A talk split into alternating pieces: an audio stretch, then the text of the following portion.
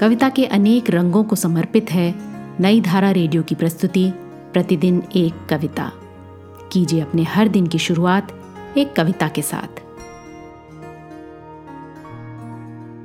आज सुनिए शिव मंगल सिंह सुमन की लिखी कविता, आभार। सुनिए ये कविता मेरी यानी आरती की आवाज़ में। जिस जिससे पथ पर स्नेह मिला, उस उस राही को धन्यवाद। जीवन अस्थिर अनजाने ही हो जाता पथ पर मेल कहीं। सीमित पगडग, लंबी मंजिल, तय कर लेना कुछ खेल नहीं। दाएँ बाएँ सुख दुख चलते, सम्मुख चलता पथ का प्रमाद।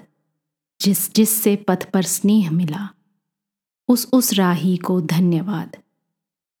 सांसों पर अवलंबित काया, जब चलते चलते चूर हुई।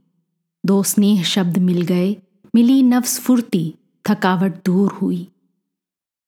पथ के पहचाने छूट गए, पर साथ साथ चल रही याद, जिस जिस से पथ पर स्नेह मिला, उस उस राही को धन्यवाद।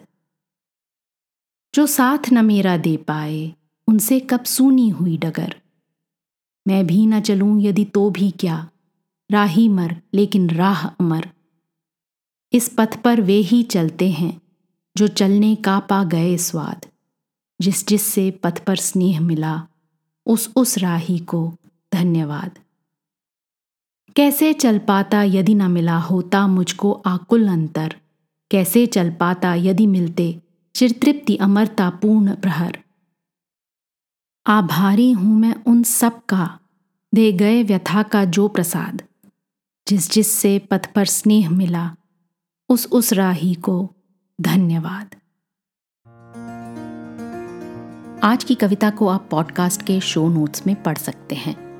आप जहाँ भी प्रतिदिन एक कविता सुन रहे हैं, वहाँ अपने कमेंट्स शेयर करना ना भूलें। अगर आप चाहते हैं कि नई धारा रेडियो की ये प्रस्तुति हर सुबह आपके व्हाट्सएप पर आ जाए तो हमें इस नंबर पर मैसेज भेजें।